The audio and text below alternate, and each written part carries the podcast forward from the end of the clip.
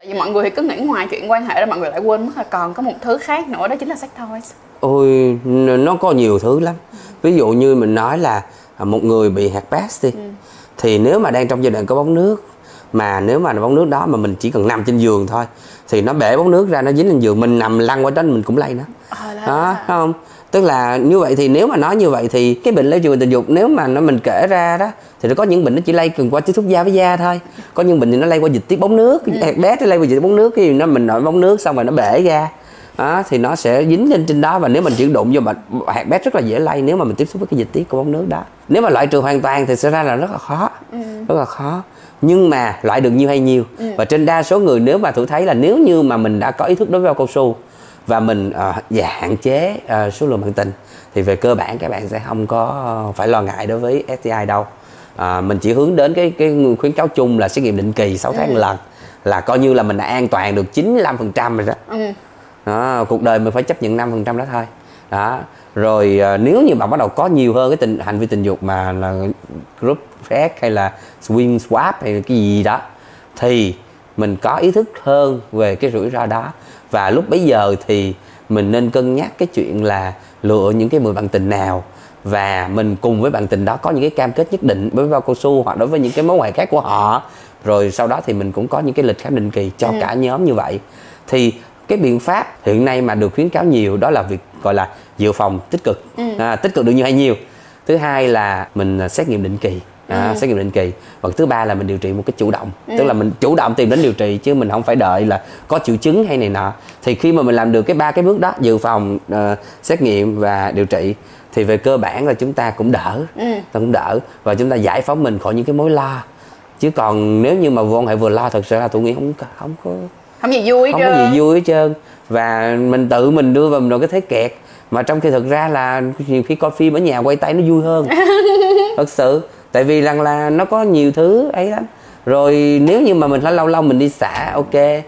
Cũng được không vấn đề gì. Và mình có cái bao cao su theo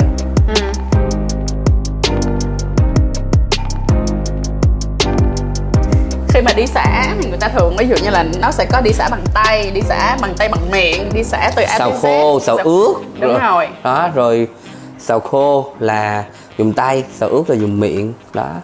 Rồi mới tới kẹp rồi với chị có nhiều thứ mấy kẹp. Nách kẹp háng kẹp là nói chung là đi xả như vậy nó người ta có skill cho nên là nó cũng sẽ đỡ nhưng mà thường nếu mà như vậy thì tính ra là đi xả về cái việc đó là để mà chọn một cái xả mà có nguy cơ thấp thì sẽ chọn dùng tay là nguy cơ thấp nhất rồi. Ừ. dùng tay là biết đâu mấy mọi như mọi người là không thích nói được mỗi người lựa chọn riêng Thôi anh, rồi bây giờ ha, mình sẽ có những cái hành vi này, có thể là nó không liên quan tới STI nhưng có rất nhiều bạn muốn hỏi. Rồi. Đó là ví dụ như là có những cái người đi theo cái hướng đó là golden shower, human toilet đó anh. Có nghĩa là uống nước tiểu và là cái nhà vệ sinh cho cái người partner. ừ, Vậy- hàng độc quá ha. Ở hàng độc luôn á. Vậy thì ở những cái nhóm đối tượng như vậy thì họ sẽ cần nên quan tâm thêm cái gì nữa? Vì em thấy rằng nếu mà nói về STI thì nó bỏ qua một bên như là nãy giờ mình nói rồi. Nhưng mà chắc chắn là trong cái nhóm đối tượng đó nó sẽ còn có vài cái chuyện khác nữa. Ờ, lúc bấy giờ thì ngoài cái chuyện là STI và những cái cái coi như cái đường ai khác thì mình nói cái chuyện là là gọi như là uh, shitting hay là being đó thì nó có rủi ro cho cái cái bản thân cái đó là chất thải cơ thể và nó có thể lây nhiễm các cái bệnh. Nếu như cái chất thải đó là nước tiểu đi thì nó có thể kèm thêm máu à, kèm thêm mũ của cái cái người kia. Nếu người kia viêm nhiễm kia người kia bị viêm nhiễm thì có thể lây lây mũ và lúc bây giờ thì mình uống mình trúng cái dịch ừ, có mũ đó thì mình có khả năng bị lây nhiễm lên cái miệng của mình.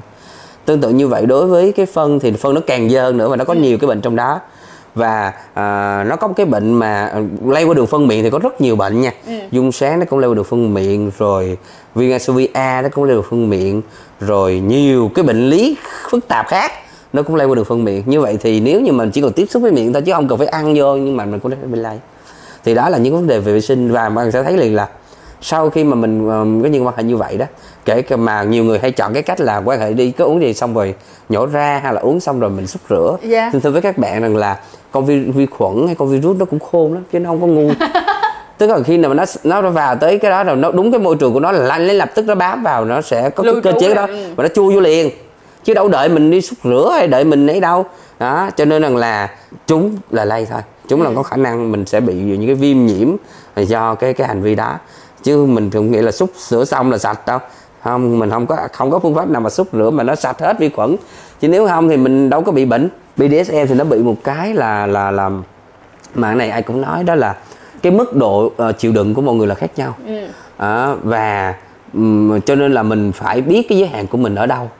Cái ngưỡng đau của mình và ngưỡng chấp nhận của mình đối với một hành vi nào đó Ừ. là mình phải biết. Và mình phải có cái những cái thảo luận trước với đối phương à, và cả hai người phải có cái cam kết nhất định. Đó là cái thứ nhất cái rất là quan trọng của BDSM và cái thứ hai là stop sign tức là cái dấu hiệu dừng lại. Ừ. thì đối với nhiều người thì họ lại không biết cái dấu hiệu này hay là họ không ý thức là phải có cái dấu hiệu này.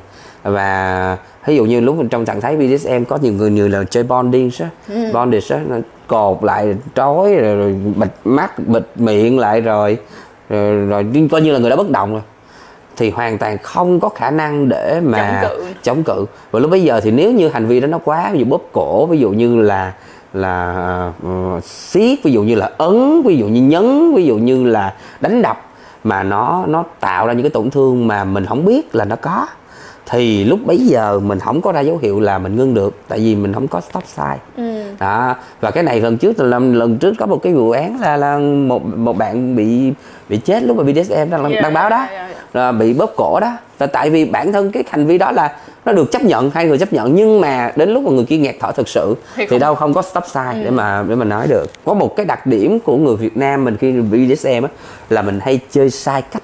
Ừ, đúng.